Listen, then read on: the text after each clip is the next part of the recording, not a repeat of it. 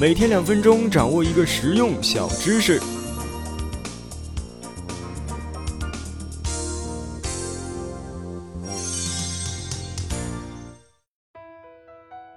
法国管理学家 P 列文提出呢，那些犹豫着、迟迟不能做出计划的人，通常啊是因为对自己的能力没有把握。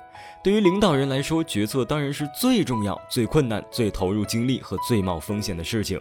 后来呢，人们把他的这个观点总结为列文定理。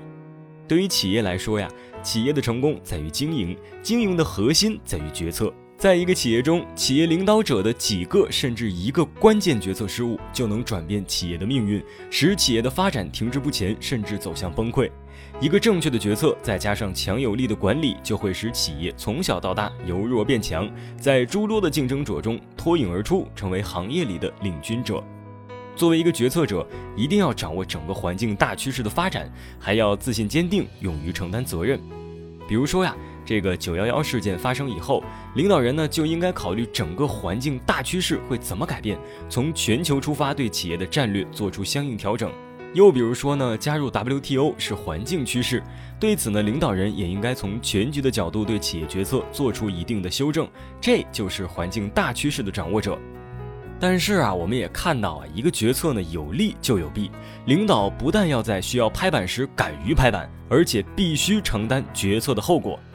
就像当年在营救驻伊朗的美国大使馆人质的作战计划失败后，当时的美国总统卡特即在电视里郑重声明：“一切责任在我。”仅仅因为上面那句话，卡特总统的支持率立马上升了百分之十以上。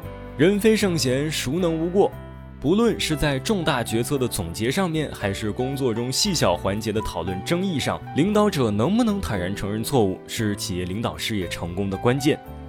领导者是企业方向的指引者，站得高才能看得远。一个领导人之所以让人坚定的跟随，主要是因为他们认为这个领导人决策的方向是对的。所以，一个合格的领导者一定要一定要完善自己，做到正确的决策。好了，今天我们分享到这里，下期见。